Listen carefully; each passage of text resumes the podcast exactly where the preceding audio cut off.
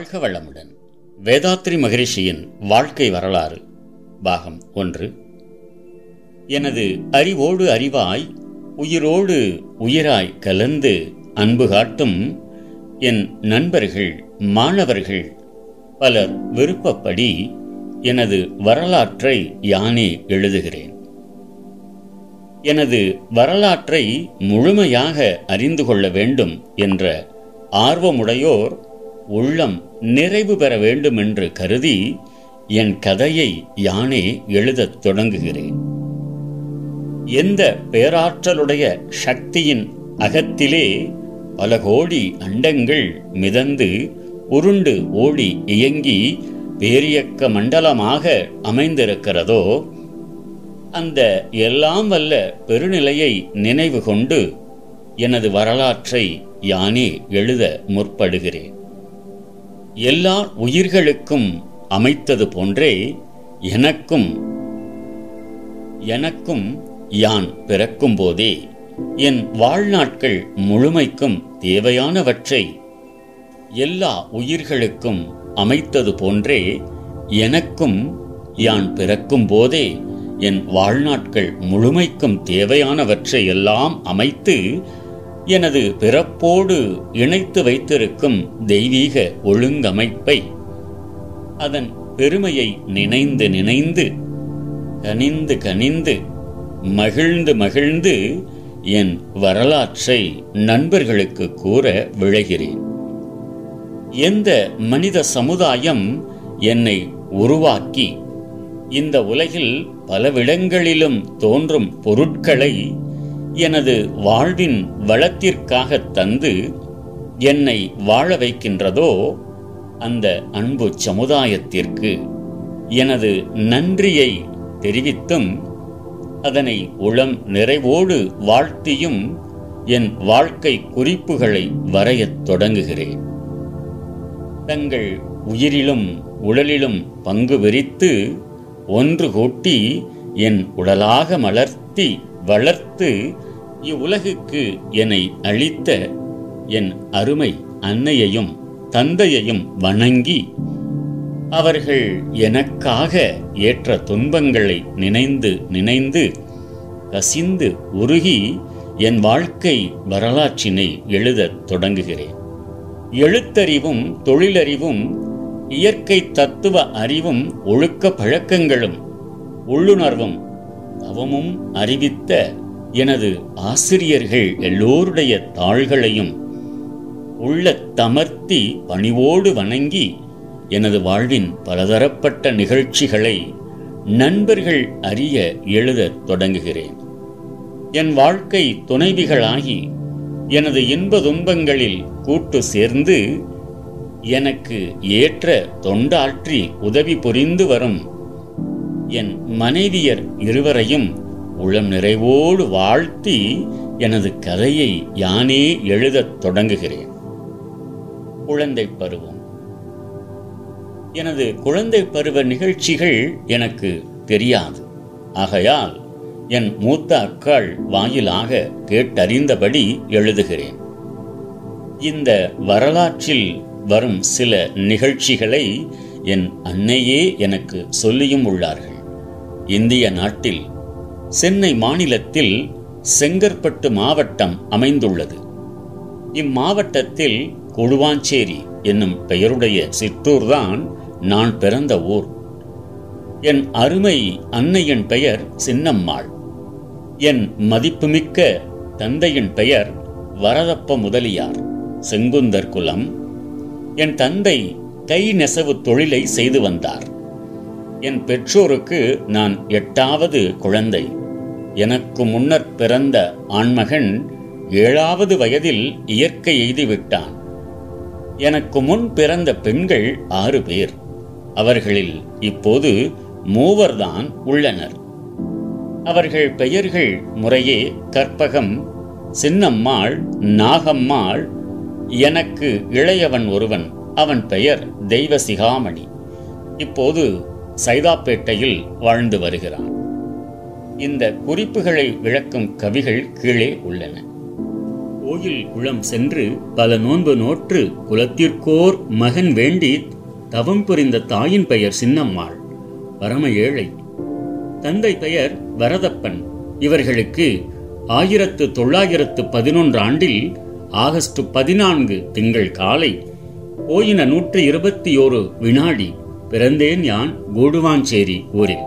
மீன ராசி சிம்ம லக்கினத்தில் மேடத்தில் ராகு சனி செவ்வாய் நிற்க பானு கடகம் புதனோ லக்கினத்தில் பலமிழந்து கன்னியிலே சுக்கிரன் நிற்க வானகுரு கேது துலா ராசி நிற்க வந்த உத்திரட்டாதி மீன் சனி திசையில் போன மிச்சம் மூன்று ஆண்டு ஐந்து திங்கள் பொழுதைந்து. இதுவே என் பிறந்த காலம். எனக்கு முன்னம் பிறந்தோர்கள் பெண்கள் ஆறு ஏறு ஒன்று இரு பெண் ஓர் ஆண் இறந்தார். மனக்கவலை வறுமை இவைக்கிடையே வாழ்ந்து மகனாக என்னை பெற்றோர் மறந்தார் துன்பம். தனக்கில்லாவிடனும் தன் மக்கட்கிட்டு தாய் கடமை செய்வோரில் தலை என் அன்னை. இனத் தொழிலாம் கை நெசவில் ஈடுபட்டு இரவு பகலாய் உழைத்தார் எனது தந்தை. ஆறு பெண்களை பெற்ற பெற்றோர்கட்கு ஏழாவது ஆண்மகவு பிறந்து அதுவும் ஏழு வயதில் இறந்து விட்டால் அவர்கள் மனம் எவ்வாறு இருக்கும் எப்போதும் தெய்வத்தை நினைந்து நினைந்து உருகினார்கள். பல நோன்புகளை நோற்றார்கள். தரையை மெழுகி சாப்பாடு அதன் மேல் போட்டு குனிந்து வாயினால் சாப்பிடும் ஒரு நோன்பை கூட சில நாள் என் அன்னை கடைபிடித்ததாகச் சொன்னார்கள். என் பெற்றோர் பக்தியில் ஆழ்ந்தவர்கள். அரச மரத்திற்கும் வேப்ப மரத்திற்கும் திருமணம் நடத்தி வைப்பதாக வேண்டிக் கொண்டால் ஆண்மகவு பிறக்கும் என்று யாரோ சொன்னார்களாம். உடுவாஞ்சேரியில் அப்போது அரசு வேம்பு இணைந்த மேடை கிடையாது. என் தந்தையார் ஒரு அரசமரச் செடியையும் வேப்பமரச் செடியையும் தேடிக் கொண்டு வந்து ஓடுவாஞ்சேரி குளக்கரையில் மேற்கு பக்கத்தில் வைத்து வளர்த்தார்.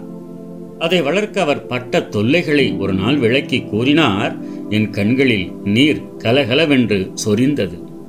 அந்த இரண்டு செடிகளும் மரமாகும் வரைக்கும் ஒரு ஏழை நெசவாளி தனது பிழைப்பிற்கு தொழில் செய்து கொண்டே அவற்றை காவல் காத்து தண்ணீர் ஊற்றி வர வேண்டுமெனில் எவ்வளவு உழைப்பு உழைத்திருக்க வேண்டும்? அந்த மரங்கள் வளர்ந்தன. இப்போது கூட நான் பார்க்க நேர்ந்தால் அவை ஏதோ என்னோடு பேசுவதாகவே தோன்றுகிறது.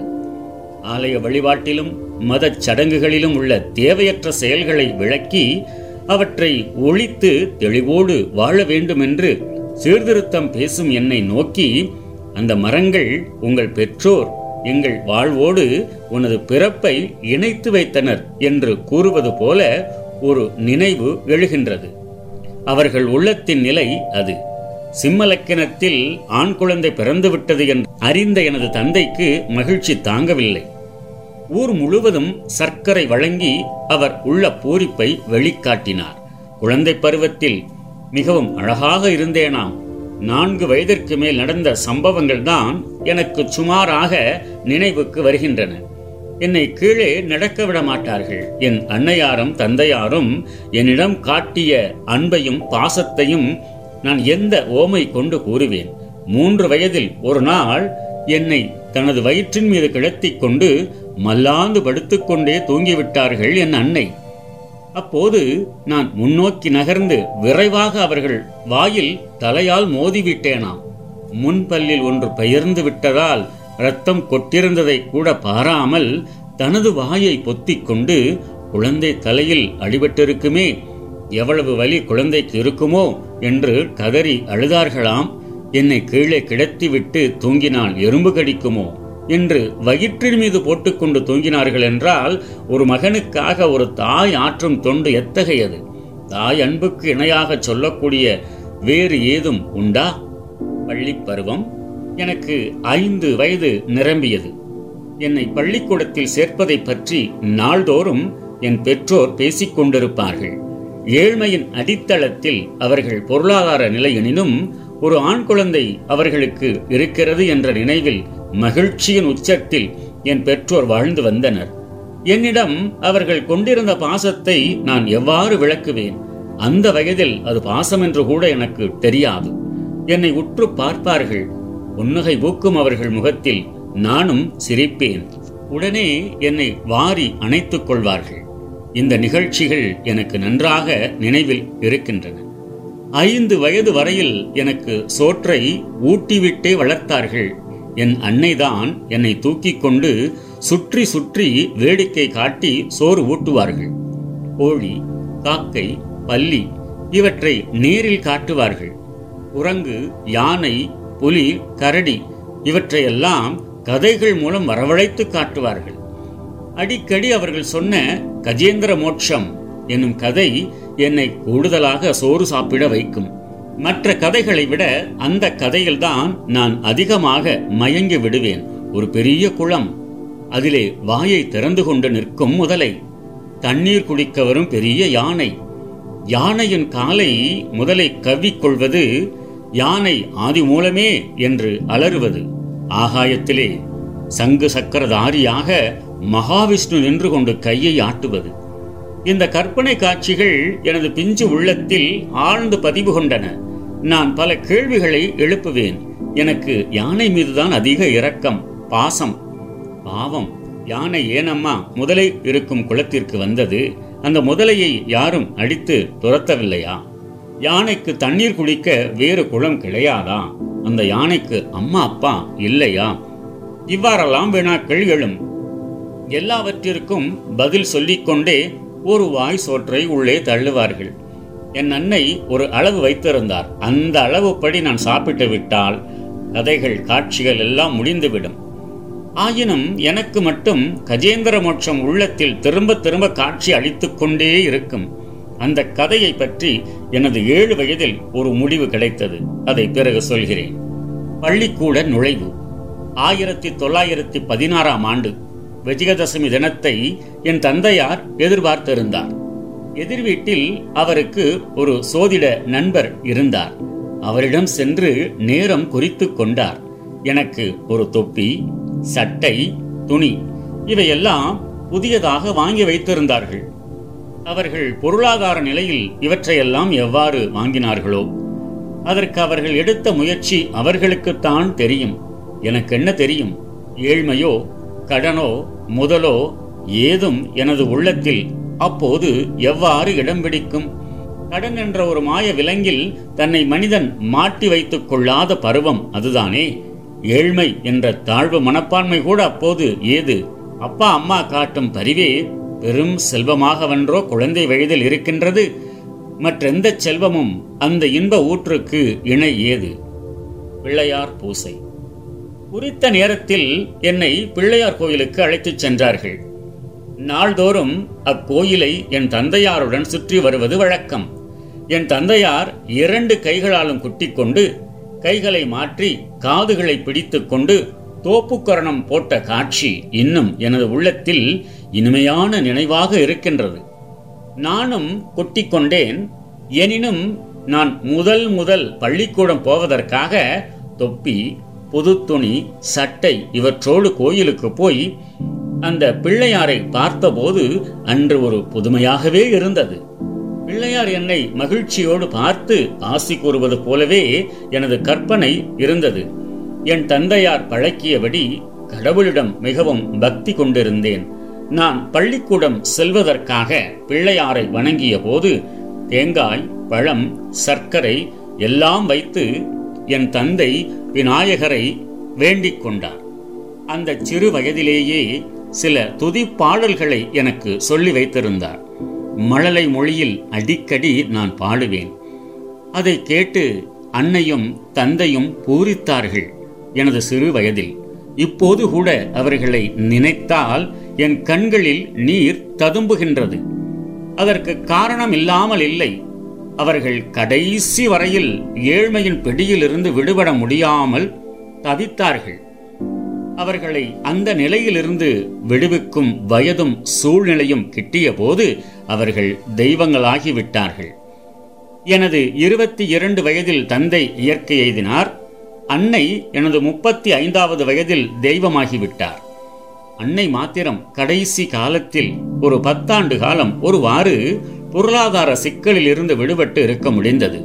இந்த இடத்தில் என் தந்தை அன்னை இருவரை பற்றி சில குறிப்புகள் கொடுக்க விரும்புகிறேன். பெற்றோர் மேன்மை. இரண்டு பேரும் ஊருக்கு பொது தொண்டர்கள். எந்த வீட்டில் எவர் நோயிட்டிருந்தாலும் அங்கு என் தந்தை அடிக்கடி போய் அவர்களுக்கு வேண்டிய உதவிகளை செய்வார். நாடி பார்ப்பதில் நிபுணர். கையில் மருந்து கிடையாது எனினும் மூலிகை மருத்துவம் அவருக்கு நன்றாக தெரியும். நாட்டு சரக்குகளைக் கொண்டே கஷாயம் கலிகம் சூரணம் தயாரித்து நோயாளிகளுக்கு கொடுத்து வருவார். எவரிடமும் அவர் மருந்துக்காக காசு வாங்கியதே இல்லை. எனது அன்னை தந்தை இருவருக்குமே படிக்க தெரியாது. எப்படியோ என் தந்தை தமிழில் கையொப்பமிட தெரிந்து கொண்டார். ஊ நா வரதப்ப முதலியார் என்று அவர் கையொப்பமிட சுமார் ஐந்து நிமிடங்களாவது ஆகும். அவர் பெயரில் அடங்கிய பதினான்கு எழுத்துக்களும் ஒன்றை பார்த்து ஒன்று கூத்தாடுவது போல் இருக்கும். சிரசாசனம் தவிர மற்ற ஆசனங்களில் பல அந்த எழுத்துக்களில் காட்சி அளிக்கும். அவர் கையெழுத்திடும்போது நான் இருக்க நேர்ந்தால் எனக்கு சிரிப்பு தாங்காது. என் தந்தைக்கு தெரியாமல் சிரிப்பேன். சில சமயம் மறைவாக ஓடிப்போய் சிரிப்பை சமாளித்து பின்னர் வருவேன். அவர் கோபம் கொள்ள மாட்டாராயினும் நான் அவரிடம் வைத்திருந்த மதிப்பு அவ்வாறு. என் தந்தை ஏழை என்பதுதான் ஒரு குறை. சத்தியம் தவறாதவர். பொய் பேசவே மாட்டார். ஒருவரையும் மனம் நோக பேச மாட்டார். பண்பாடு ஒழுக்கம் இவற்றின் உச்சத்தில் அவர் ஆயுட்காலம் வரையில் வாழ்ந்தார். தனது அறுபத்தி மூன்றாவது வயதில் அவர் முடிவு எய்தினார் அவரைப் போலவேதான் என் அன்னையும் ஊர் தொண்டாற்றி வந்தார். ஊருக்கெல்லாம் அவர் அன்னைதான். திருமணம் பிள்ளைப்பேறு மற்றும் எந்த நிகழ்ச்சி ஊரில் எவர் இல்லத்தில் நடந்தாலும் என் அன்னையின் தொண்டு அங்கெல்லாம் சிறந்து விளங்கும். குழந்தை மருத்துவம் பெண்கள் மருத்துவம் இவற்றில் கை தேர்ந்தவர் எனது அன்னை. அவர் ஆயுட்காலம் வரையில் எவரிடமும் மருத்துவத்திற்கு காசு வாங்கியதில்லை. இருவருமே சலியா உழைப்பாளிகள். இத்தகைய தியாக சீலர்களுக்கு நான் மகனாக பிறந்ததில் பெருமை கொள்கிறேன். நினைந்து நினைந்து மகிழ்ச்சி கண்ணீர் பெருக்குகிறேன். நான் படித்த பள்ளி கிறிஸ்துவ மிஷனை சேர்ந்தது. இன்னும் கூடுவாஞ்சேரி குளத்தின் வடகிழக்கு மூலையில் அந்த கட்டிடம் இருக்கிறது. எனக்கு எழுத்தறிவு தந்த அந்த திருக்கோயில் இன்று கிறிஸ்தவர்கள் ஆலயமாக திகழ்கின்றது. நான் பள்ளிக்கூடம் செல்லும் போது என்னை கூடவே அழைத்து போய் விடுவார் என் தந்தை. வரும்போது சில நாள் அங்கு வந்து அழைத்து வருவார். எனக்கு படிப்பில் மிகவும் விருப்பமாகவே இருந்தது. அப்போது புளியங்கொட்டைகளை கொடுத்து அவற்றை அடுக்கி அ ஆ போடச் சொல்வார்கள். மிகவும் பொறுமையோடும் யோகத்தோடும் கொட்டைகளை அடுக்கி எழுதுவேன். என்னிடம் ஆசிரியர்களுக்கு மிகவும் பிரியம். நான் பயபக்தியோடு நடந்து கொள்வேன். ஒவ்வொரு ஆண்டும் தவறாமல் படிப்பு உயர்வு. இவ்வாறு எட்டு வயது முடிந்தது. நான் மூன்றாவது வகுப்பு படித்து நான் மூன்றாவது வகுப்பு படித்து முடித்து விட்டேன். என் தந்தைக்கு பிறர் உதவியின்றி நெசவு தொழிலை செய்ய முடியவில்லை. எனவே என்னை வீட்டிலேயே நிறுத்திக் கொண்டார். பள்ளிப்படிப்பு மூன்றாவது வகுப்போடு முடிவு பெற்றது. ஏழாவது வயது முதலே நான் நெசவு தொழிலில் சில்லறை வேலைகளில் காலை மாலை ஈடுபட்டிருந்தேன். பாவு போடுவதில் என் தந்தைக்கு உதவியாக இருந்தேன். நூல் இழைப்பதில் என் அன்னைக்கு உதவினேன். பள்ளிக்கூடம் விட்டு நின்றபின் நெசவு நெய்ய கற்கலானேன். என் உயரம் தறி நெசவிற்கு போதவில்லை லுங்கி நெசவிற்கு குழித்தறிகள்தான் பொருத்தமானவை. தறிக்குழியில் இறங்கினால் தலை மாத்திரம்தான் வெளியே தெரியும். எட்டி எட்டி கை கயிறு பிடித்து இழுத்து நாடாவை ஓட்டுவேன். ஒவ்வொரு நாளும் சிறிது நேரம் மட்டும் நெசவிற்கு எனக்கு அனுமதி. அதுவும் நான் பழகிக்கொள்ள மிகவும் விருப்பம் காட்டியதா? மேலும் இரண்டு ஆண்டுகள் சென்றன. நன்றாக நெசவு நெய்ய கற்றுக்கொண்டேன். அந்த வயதில்தான் நான் என் பெற்றோரின் வறுமையை உணரும் நாள் ஒன்று வந்தது. அந்த நாள் அன்று நடந்த நிகழ்ச்சி என்னை கண்கலங்கி உருக வைத்தது. என் உள்ளத்தில் ஆழ பதிந்த அந்த நிகழ்ச்சி பதிவுதான் என்னை பிற்காலத்தில் ஒரு கடமை வீரனாக மாற்றியது என்றால் அது மிகையன்று. இரவு பகலாக எனது முயற்சியை ஓங்கச் செய்து பல துறைகளில் அறிவு பெறச் செய்த உருக்கமான நிகழ்ச்சிதான் அது. அதை பற்றி பிற்காலத்தில் நான் எழுதிய கவியிலும் குறிப்பு இருக்கிறது. ஐந்து வயதில் பள்ளி சென்றேன் எட்டு ஆண்டில் மூன்றாம் வகுப்பு முடித்து விட்டேன் நொந்து வறுமை மீறி பருத்தி பஞ்சு நூல் நெசவில் என்னை பெற்றோர் பழக்கி வைத்தார். இந்த தொழிலை செம்மையாக கற்று ஏதோ ஓர் அளவுக்கு கூலி பெற்றேன். வெந்து உள்ளம் உருகி ஏழ்மை தோன்றும் விதம் தெய்வம் உயிர் இவற்றை பற்றி ஆய்ந்தேன். எனக்கு காலையில் ஒரு தம்பிடி தோசை சிறிது தயிர் ஒரு சிறு கட்டி வெல்லம் உணவாக கிடைக்கும். காலை சுமார் ஒன்பது மணிக்கு கேழ்வரகு கூழ் கரைத்து கொடுப்பார்கள். அப்போது அது அமிர்தம் போல உடலுக்கும் உள்ளத்திற்கும் இனிமையாக இருந்தது. பகலில் சோறு சில நாட்களில் கிடைக்கும் சில நாட்களில் கோள்தான் கிடைக்கும். மாலையில் நிச்சயமாக அரிசி சோறுதான். எனக்கு பத்து வயதில் ஒரு நாள் பகல் பனிரெண்டே முக்கால் இருக்கும். நான் தரியில் நெசவு நெய்து கொண்டிருந்தேன். என் அன்னை வழக்கமாக பகல் பனிரெண்டு முப்பது மணிக்கு என்னை சாப்பிட அழைப்பார்கள். அன்று அதுவரையில் என்னை கூப்பிடவில்லை. நாங்கள் அப்போது ஒரு ஓலை குடிசையில் வாழ்ந்திருந்தோம்.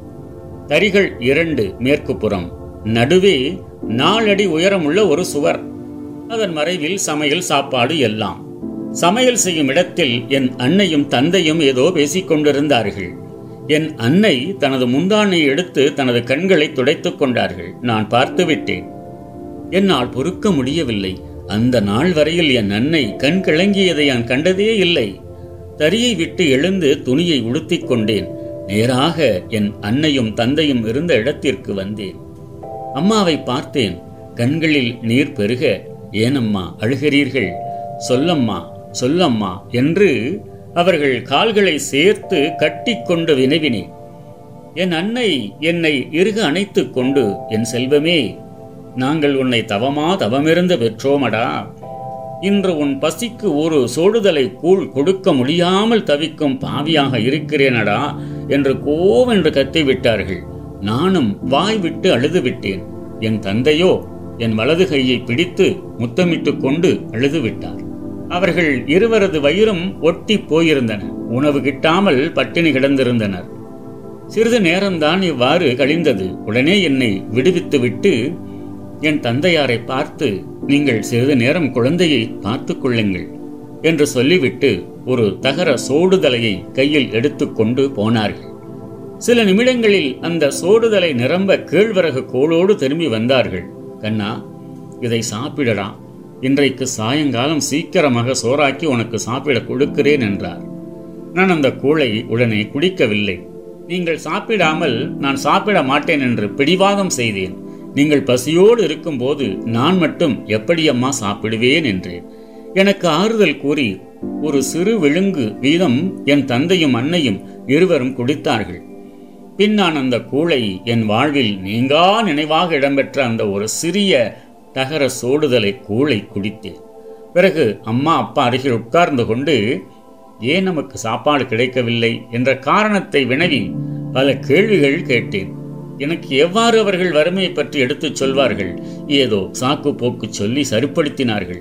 ஆனாலும் அன்று வறுமை என்ற நிலையை பற்றி சிறிது புரிந்து கொண்டேன். இனி என் பெற்றோருக்கு வறுமை நீங்க நான் செய்ய வேண்டியது என்னவென்று யோசித்தேன். அதிக அளவு நெசவு நெய்தால் கூலி அதிகம் கிடைக்கும். அதை கொண்டு வறுமையை போக்கி விடலாம் என்று தெரிந்தது. அன்று முதல் இரவும் பகலாய் நெசவு தொழிலை செய்தேன். இரண்டு நாட்களில் ஒருவர் செய்யும் வேலையை ஒரே நாளில் திறமையோடு செய்து முடிக்கும் ஆற்றல் எனக்கு வந்துவிட்டது. உழைத்தேன். ஓயாமல் உழைத்தேன். நம் கடமை அறவாழ்வின் நாட்டத்தே சிறக்க